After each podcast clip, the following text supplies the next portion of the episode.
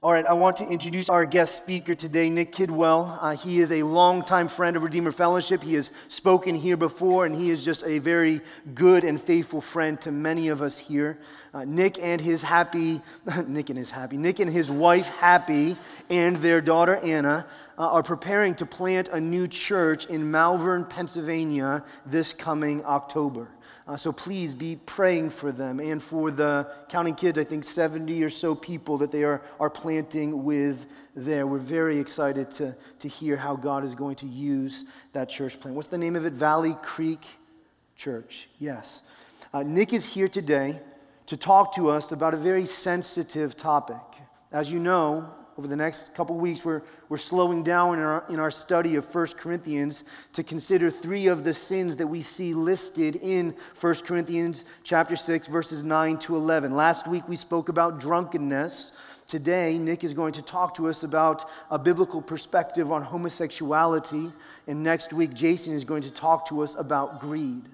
Uh, now, what, what I want to say is that it is not normal that we would ask a guest speaker to come and to talk about such a difficult topic like this. We're not trying to outsource the hard messages. That's not what's happening here today.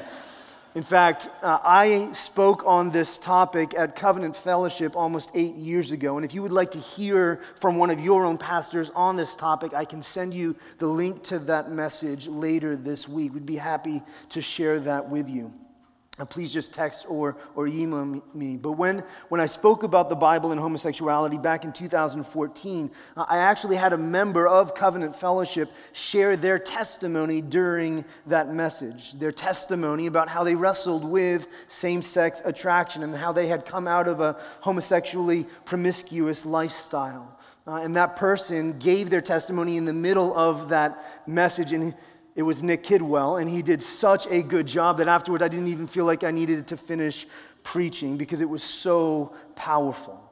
And I'm so thankful this morning that eight years later, Nick Kidwell is an ordained elder in Sovereign Grace and that he's getting ready to plant this church. He is a trusted friend and a very skilled pastor, and he's going to serve us very well this morning as he uses God's word to speak to this important topic. So let's welcome Nick as he comes to preach. Good morning. It is so good to be here with you guys. We do uh, love Redeemer Fellowship. Happy and I desperately wanted to be a part of Redeemer Fellowship, but God had different plans. Uh, but we realized it's been three years since we've been able to uh, be here, and it's just so encouraging to see how God has blessed and grown this church. I'm always encouraged when I hear stories coming out of Redeemer um, salvation testimonies and things that God's doing. So, thank you all for your faithfulness to the Lord. It is so encouraging to a church planner like me to see what God can do and what God is doing among another church. Uh, in the area. So, thank you. Thank you all. And thank you for having us um, this morning. And yeah, Joel trusting me to uh, speak on this issue. we are, as Joel said, continuing in your First Corinthians uh, series and slowing down in this vice list and taking a look at a few of these items. And I will be speaking this morning on the topic of homosexuality. And we'll be speaking specifically on homosexuality, not diving into other aspects of the discussion, gender issues, and so forth. There's only so much that 35, 40 minutes can hold. Uh, but hopefully, the principles that we discussed this morning are going to help lay a groundwork for you to think through the other areas biblically as well. And as we know, this issue is very sensitive, it's very divisive in our current culture. I don't think I've ever uh, edited and worked on a message as much as I worked on this one just because I want to communicate truth and grace and love, and I want to handle this well. And this topic, it, it pops up just about anywhere we look nowadays. And any of us who can remember back the ten, past 10, 15 years know that there have been just massive societal shifts as we relate to this issue. A recent Pew study showed that while in 2003, only 47% of Americans believed that homosexuality was okay, just 16 years later, in 2019, 72% believed that it should be accepted, and 21% believed it should not. And within those numbers, there was a 10% increase in Christians who felt that homosexuality was permissible. In a span of 15, 16 years, this is a huge societal shift in thinking. And that shifting view has led to increasing activism in the public sphere, as would be expected. And individuals and churches are being forced to wade through the topic and decide where they land on the issue and will potentially face consequences for their decisions. Not to mention, and most importantly, we're going to have increasing numbers of people we love identifying under these categories. I feel like just the past few years, it's just so frequent. You hear stories of someone who has a relative or themselves are, are struggling or transitioning or coming out. It's, it's surrounding us, and we need to know how do we love these people? How do we approach this ourselves? Do we love others by affirming and encouraging this position? Do we indulge in this position ourselves? Or are these distortions of the created order and our homosexual actions sin against a holy God deserving of God's wrath? How do we know what's right?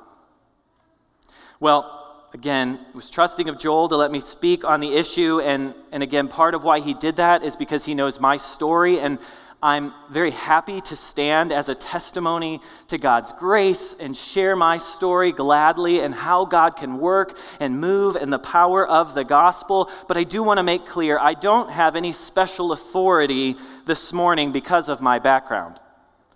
Despite popular perception, the determiner of truth is not me and my experience. And if you haven't experienced what I've experienced, then you can't tell me what's right or wrong. No, the determiner of truth is God alone. And God's word is our standard of truth. And so that's what we'll be looking at this morning to answer this very important question. And despite what many say, God's word is clear on the issue at hand. Now, if you're here today and you're someone who identifies under the LGBTQ spectrum and you struggle or you struggle with same-sex desires, I want to say I'm so glad you're here.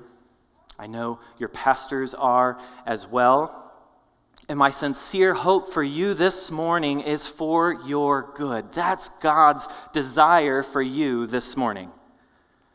We're talking about this today, and we do so not because it's the worst of all sins or because Scripture centers all around it. As you probably know, there's actually a, only a handful of areas in Scripture that directly address this issue, but we're talking about it because God cares much about human sexual expression, and He cares about that for our good.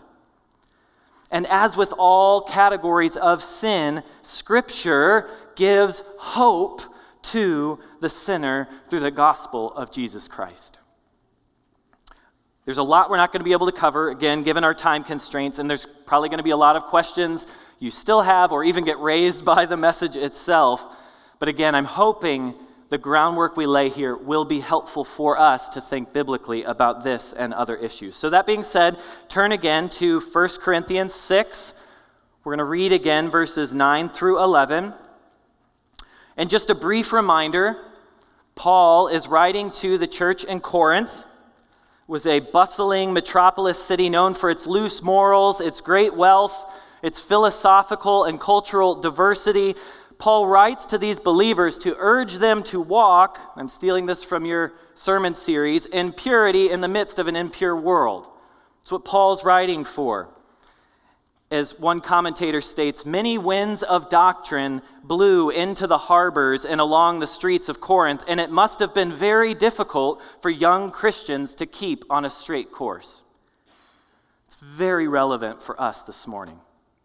We have access, unparalleled in human history, access to so many voices so many waves of doctrine, how desperately we need the Word of God to set us straight. The believers in Corinth needed a reminder of who it was they were following, what he had done for them, and what that meant for their lives. They were beginning to identify themselves more with the world than with Christ. So Paul seeks to remind them, and he reminds us today that our identities are to be found in Christ. And our behaviors are to reflect that reality. And though, again, it's not the focus of this text, we will see how that truth and this passage informs our thinking on these issues. So, with that in mind, let's read this. I'd like to pray for us before we do. Father, we thank you that you have not abandoned us. We thank you, Lord, that you desire to know us. We thank you that you desire to redeem us. And as impure people in an impure world, we need you. We need your Son, Jesus Christ, for the cleansing and forgiveness of our sins, and we need help by the power of your Holy Spirit to know and believe truth. So we pray as we read your word this morning and we discuss that you would open our hearts to truth, that we would receive it with gladness, and that we would be message bearers of that truth to the world. We pray all of this in the name of your Son, Jesus Christ. Amen. Or do you not know that the unrighteous will not inherit the kingdom of God? Do not be deceived. Neither the sexually immoral, nor idolaters, nor adulterers, nor men who practice homosexuality nor thieves, nor the greedy, nor drunkards, nor revilers, nor swindlers will inherit the kingdom of God. And such were some of you. But you were washed, you were sanctified, you were justified in the name of the Lord Jesus Christ and by the Spirit of our God. Amen. This is a short but very important passage of Scripture. It offers warning, it offers encouragement, and great hope to all of us who struggle to live lives as God has called us to. And it speaks a very necessary word this morning with regard to these issues. And because this issue is so sensitive, I'm going to reiterate some of what Joel has already shared on this passage to give context to the discussion, to help us see through a biblical worldview, because without seeing the world the way that God sees it, we won't see this issue or any other for the way that He sees it as well. And what we see in this passage is that sin and judgment are real, that homosexuality is a sin, and that God transforms the sinner. So, sin and judgment are real. You all spent time in this a few weeks ago. I got to listen to Joel's message online, was so blessed by that. But just to be reminded, God has standards for our lives. Part of the biggest dilemma facing the entire discussion around this is that the very idea of telling somebody else that they are wrong in the things that they are choosing to do is quite abhorrent in our society. We claim that nobody should be able to stand in the way of anybody else doing whatever it is that would make them happy. Well, Paul, in chapter 5, just rebuked the church for tolerating an incestuous relationship in its midst. He's going to go on in chapter 6 to call out other practices as well. And he knows that this rubs up against their anything goes culture. So he reminds them of the basis for this seeming intolerance. Do you not know that the unrighteous will not inherit the kingdom of God? Paul sees their behaviors and he fears that they have forgotten some very basic truths that sin is real, that God opposes sin, and that God will judge the sins of men. God is a personal God. He has moral standards. In fact, He is the ultimate source and standard of morality. He is righteous. Thus, sin and holiness, right and wrong, they exist regardless of what we think. And because God is righteous, he calls his people to be righteous as well. But as humans, we have a hard time accepting that. Because even though God made us to know him, to love him, to trust him, to enjoy him, to reflect him to one another in the world, to be with him for all of eternity, we have all turned away. Scripture makes that clear. Like arrogant children, we all think that we know better and we turn to sin. And because we've sinned, our fellowship with God has been severed. After that first sin entered the world, we became corrupt. And the effects of that corruption ex- extend to every facet of our being. It affects our bodies it affects our minds, it affects our emotions, and it affects our desires. Despite popular belief, people aren't born good at heart. Scripture says no one is good, not even one. And in response to this corruption and this sin, God must execute justice. He's a holy God, and He will not tolerate sin in His presence, which is why He says that the unrighteous will not inherit the kingdom. The kingdom is His perfect and holy eternal kingdom, His kingdom which has no tears, no pain, no sorrow, and no darkness, a kingdom that we should all long for, and a kingdom that we should be glad no sin is allowed to enter into. So it's in this context that we discuss moral issues, standing before a holy God, under the good rule and authority of Him. In the context of sin and corruption, holiness and justice, that relates to all of us. And in particular today, we begin there as we discuss this issue of homosexuality. Because if homosexual activity is a sin and homosexual desires are disordered, which we will see that they are, then we need to help people turn away from them rather than embrace them. Just as we all seek to turn away from various sinful desires ourselves. So, sin and judgment are real. We're going to get the good part later of what God does for us in response to that through Jesus Christ, but we have to start there. So now let's take a look and see that this passage and scriptures make clear to us that homosexual activity is a sin. Though the church for the past 2,000 plus years has seen a clear denunciation of all homosexual practice in the scriptures, there's some who say that we have we've gotten it all wrong. They say that Paul only meant to address homosexual sexual abuses and uh, promiscuity, or he wasn't denouncing consensual and, and committed homosexual relationships, or they say that Paul didn't understand, he didn't know yet about fixed sexual orientation, so he couldn't possibly have been addressing or speaking to that. But we have to ask then is, is that true? Have we gotten it wrong for so long? Did Paul mean something else that we, we didn't catch? Well, as we'll see, Paul was not limited in his condemnation of the practice, but was speaking to all forms of homoeroticism.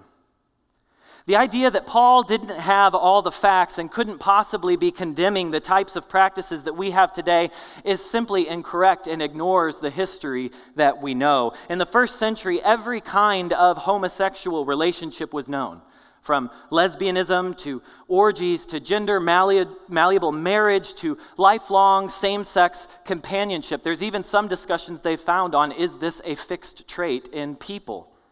These aren't just modern inventions or modern discussions. And Corinth was full of many of these behaviors. Paul knew some in the church who had engaged in these things, and he stands in opposition to any and all such practices. I have a few quotes that I've pulled in here from folks who are outside the church just to remind us this isn't just us in some narrow view, bigoted against something. This is what God's word says.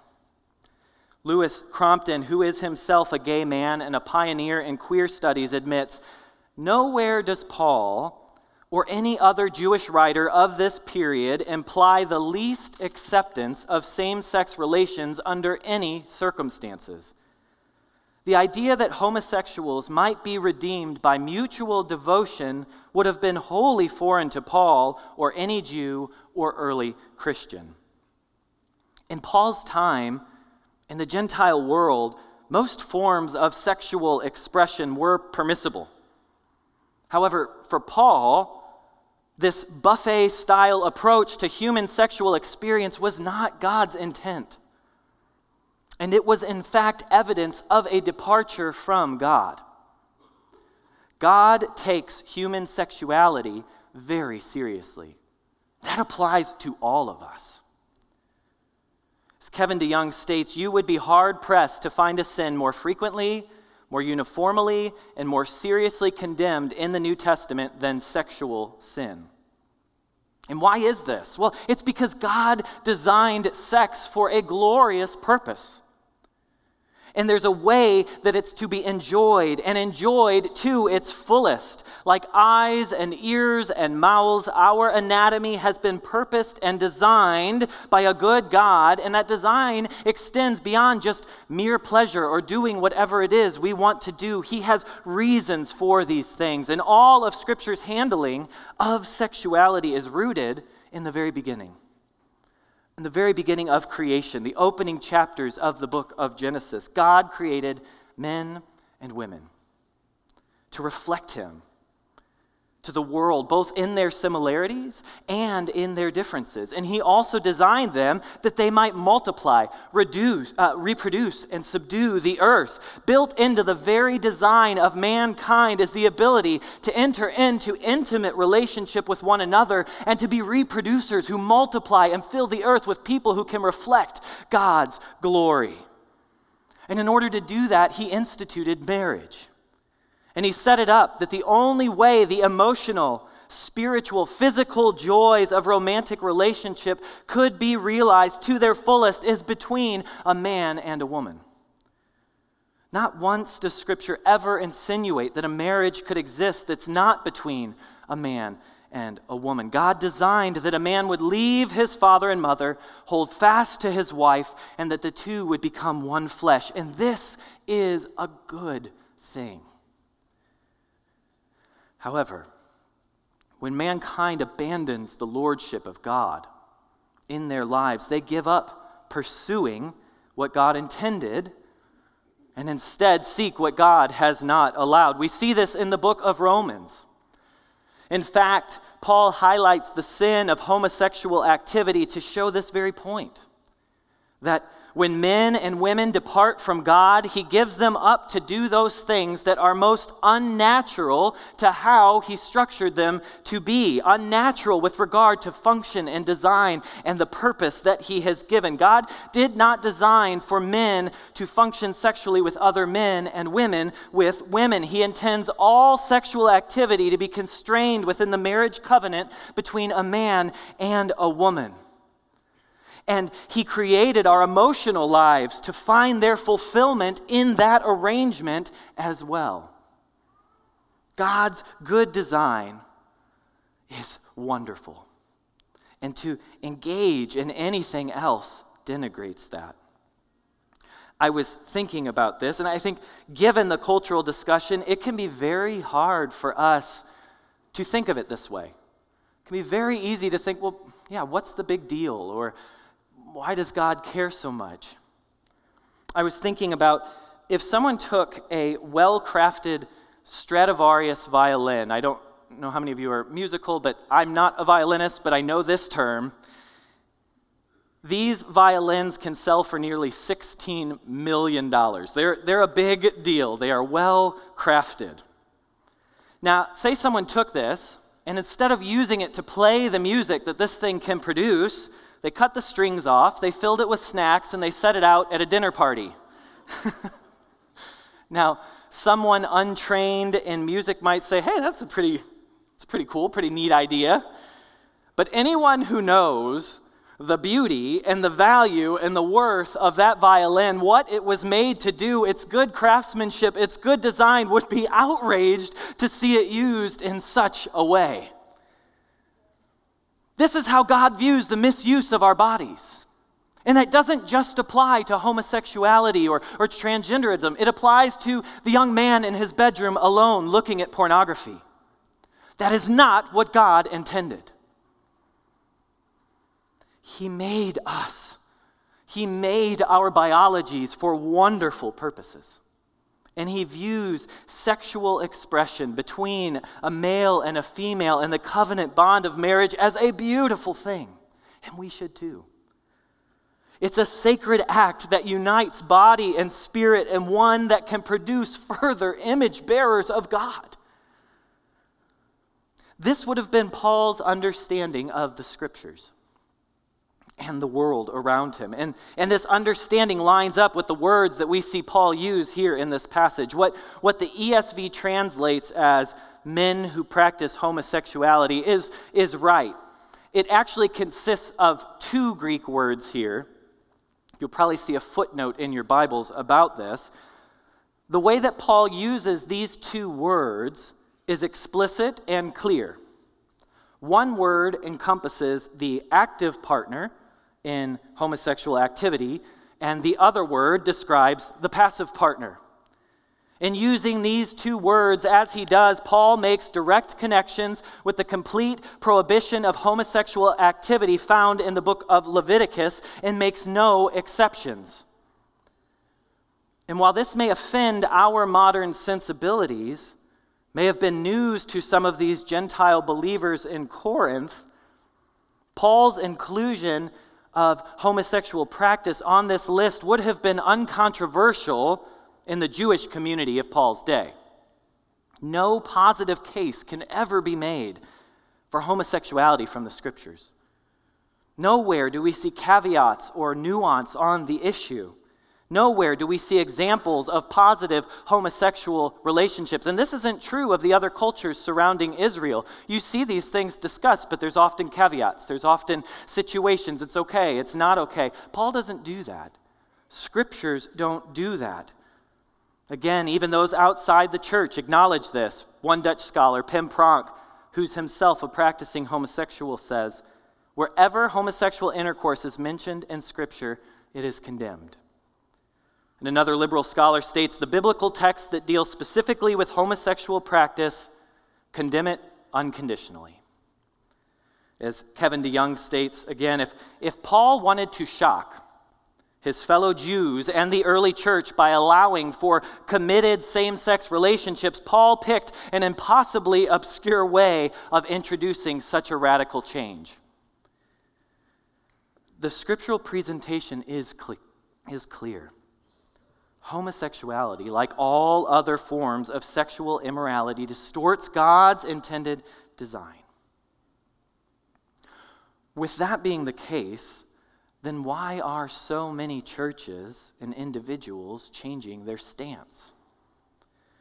It's not based on a straightforward reading of the scriptures. I'd argue that it's a stance that follows a previous determination that homosexuality cannot be wrong. And how do people arrive at such a determination? Often through personal experience or, or pressure or the culture around them. And we're all susceptible to this in any variety of ways. We have to let the Word help us understand the world. We don't use the world to understand the Word.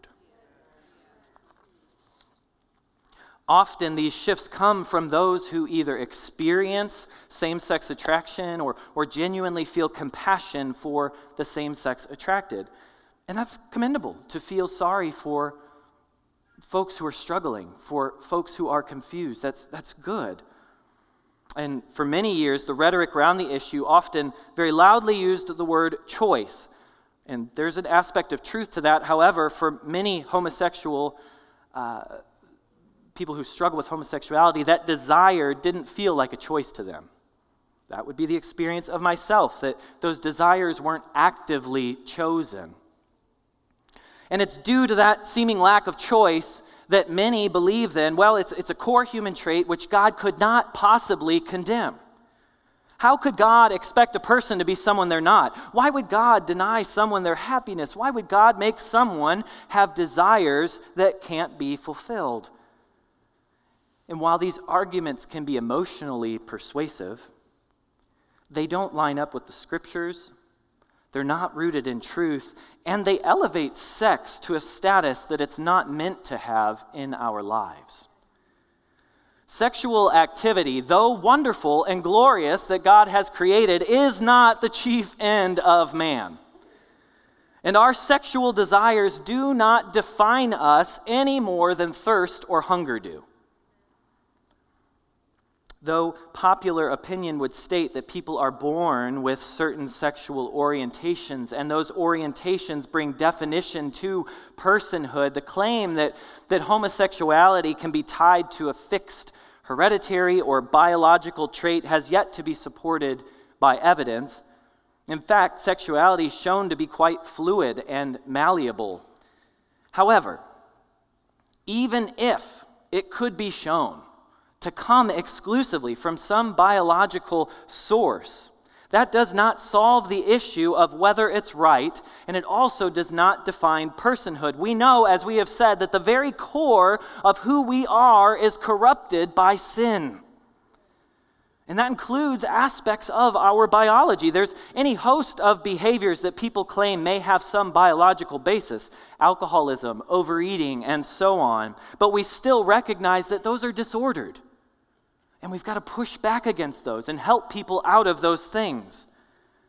We all struggle with desires that should not be fulfilled and with longings for things that are illicit.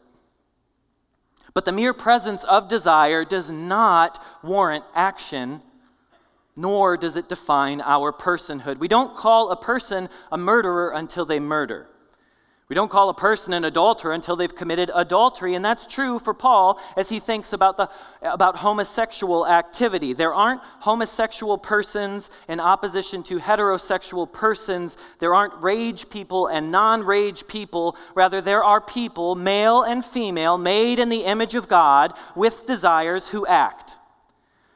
By desiring a woman, a man doesn't show himself to be a heterosexual person, but rather a person acting in accordance with God's good design.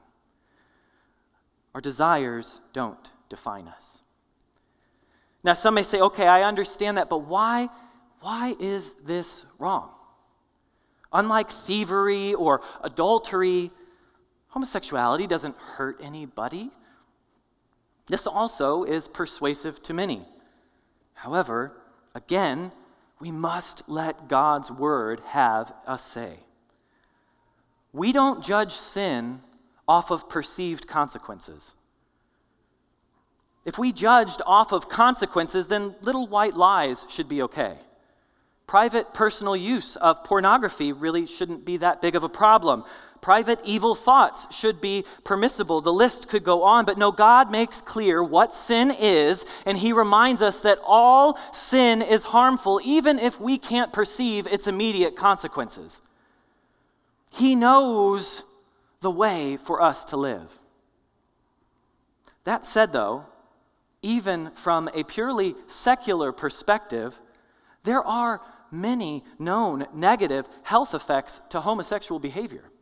It does harm people. Studies show that those who engage in homosexual practice have a 25 to 30 year decrease in life expectancy. High chances of chronic and potentially fatal liver disease, increased risk of AIDS and certain cancers, and increased suicide rates. This is, it's staggering. Those stats are worse even than the stats associated with alcoholism. Yet, as a society, we claim that embracing such practices will bring about health.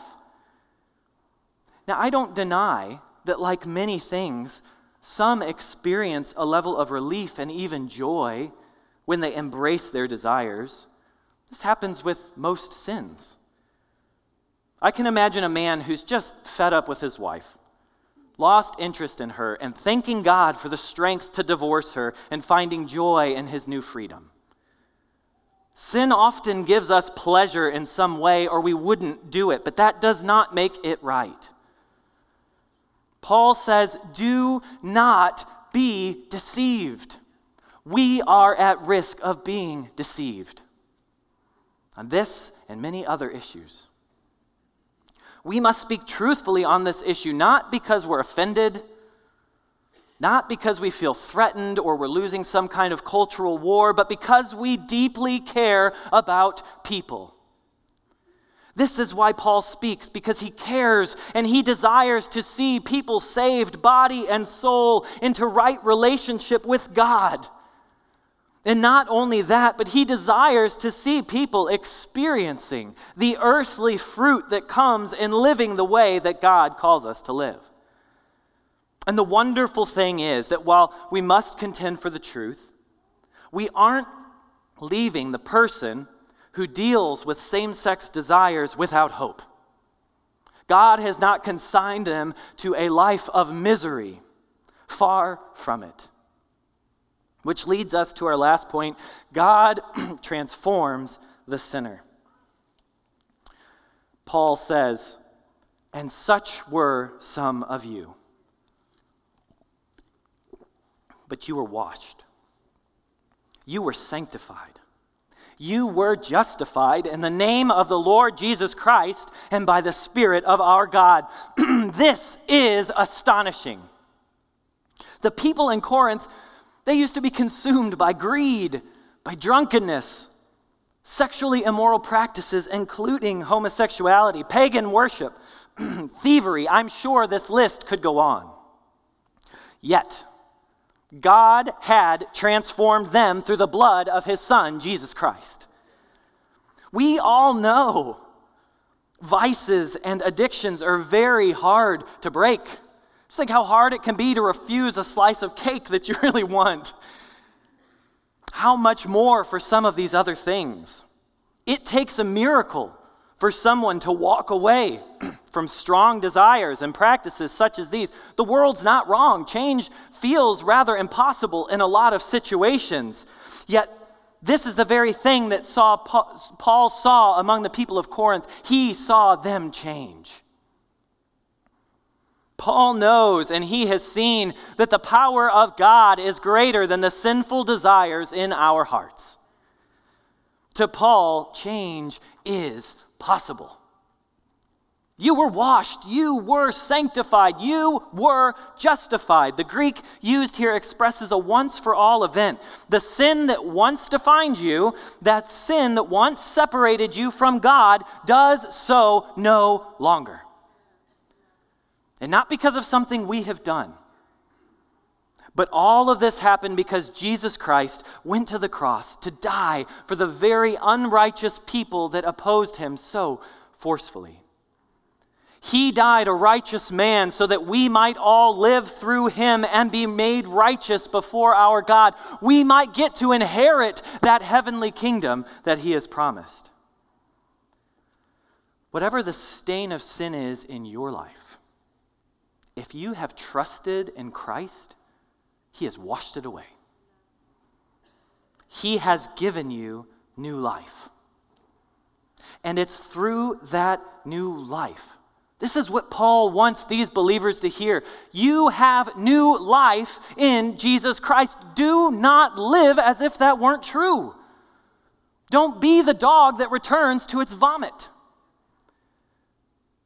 Through that new life, we can now live by the power of the Holy Spirit according to God's will. This means that once we have repented of our sins and turned to Christ, if we were a thief, we're to no longer steal. If we were sexually immoral and having sex outside of marriage, we are to stop. And the homosexually active person is to turn from their homosexual activity and fight against homosexual desires. Not because God is a great killjoy, but because God offers us something so much better. Our happiness is not found in fulfilling every single desire that we have. True happiness comes in knowing God and following how He's called us to live and knowing His Son, Jesus Christ, and what He has done for us. And when we do this, when God becomes our greatest desire, then He brings all of our conflicting desires into right order. He puts them in their place. We all have to walk this path. We all have sin we must turn from. I found it immensely helpful when I realized I was only being asked to do what all my brothers and sisters around me were doing. I was called to surrender to God those things that I once held so close, but which brought death to me, not life. And in so doing, I got to experience God's grace. What a glorious truth this is for all of us this morning. I can remember my tendencies to anxiety, jealousy, and manipulation even further back than I can remember my tendencies to homosexual attraction, yet God, in His mercy, has washed all of them clean. I stand before Him not marked by those things, but marked by the blood of Christ. And it's not just that I've been forgiven, but God, by His grace, has brought much change in all of those areas. I'm not prone to be jealous as I once was. I no longer manipulate as I once did. And God has given much victory over homosexual desire and has brought about right ordered desires towards my wife. All to the glory and praise of God our Father. This is God working out my sanctification. And I'm sure and I'm confident and I know that there are many such stories in this room. Ways that God has changed you. Things that you once desired. Things that you felt stuck in that God has broken those chains, loosed you from, and has given you new life, hope, and joy in Him. You are a different person than when you first met Christ. Praise God. But we have to acknowledge, as with all things, while there was a once for all aspect of our sanctification, sanctification is also an ongoing process. So that means we should not promise or expect that the person who struggles with same sex attraction will be miraculously freed from all desires overnight. I prayed for that for years. I felt very discouraged. It did not happen. It could have. I have heard those stories, but it didn't. With most sin struggles, we often have to work and fight. And the process of mortification of sin is one of long enduring faith that trusts in our God as He works out His image within us. And sometimes those struggles last our whole lives. And as we fight in the power of His Spirit, we can celebrate all the small victories along the way. The absence of all temptation and desire is not the measuring rod for true change. If someone struggles with anger, but they become less and less angry with time, we say that they have changed, even if some temptation to anger remains. That's true for the homosexually attracted person. If their desires wane, if they abstain from engaging on those desires, if they repent when they fall, if they're working and fighting against their sin, God is working in them and we can take joy in seeing change, even if some temptation persists.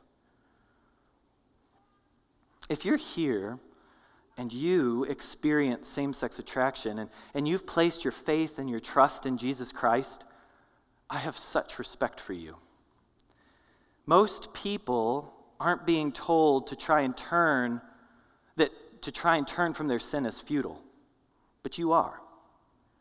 Most people aren't being told that small forms of change in their lives don't count as change, but you are. All that I can say is keep fighting the good fight.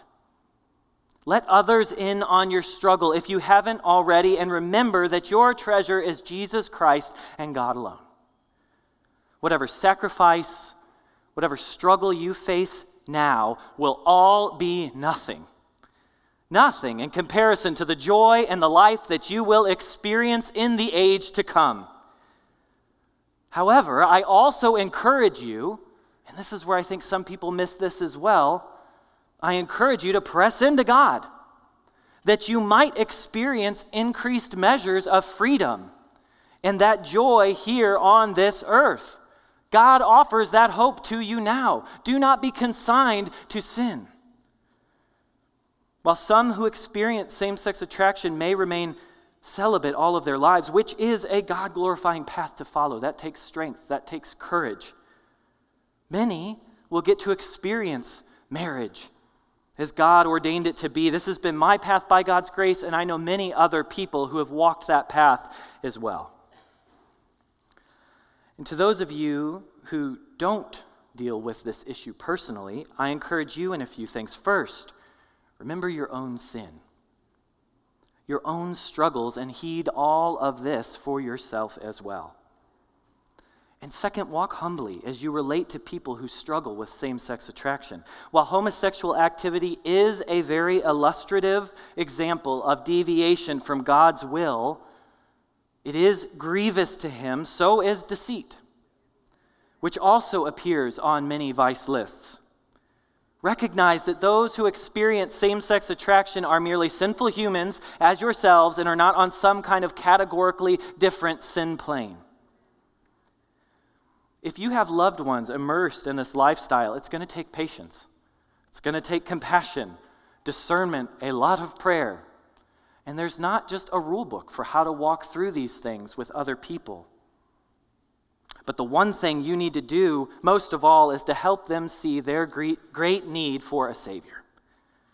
I like what one author says Christians who want to explain the Christian faith to gay friends need to know that what the Bible says about homosexuality is not the only thing they need to explain, and it's probably not the first thing or even the main thing that they need to focus on. It's not until we see Jesus Christ for who he is that we see our sin for what it is. If you have believed ones struggling, come alongside of them. Point them to God's grace and Christ's forgiveness. Encourage them, exhort them, and please, please be steadfast for their sake in the truth. It's going to get harder and harder to do that in our culture if the direction we're headed does not change. I expect the unbelieving world to embrace godless behavior, but oh, what a terrible and grievous thing it is when believers soften their stance towards sin and lead other people towards hell. Do not be deceived. Your brothers and sisters who face same sex attraction need your humble, loving care to help them see the goodness of their Savior and to be affirmed in their fight against their sin. I know that it was through the faithful, patient, loving, and honest support of my brothers and sisters in Christ that God has me standing here today, proclaiming this truth seeing my beautiful wife experiencing freedom and joy. What a glorious and gracious God we serve. And finally, if you've not put your faith and trust in Christ, I encourage you to do so this morning.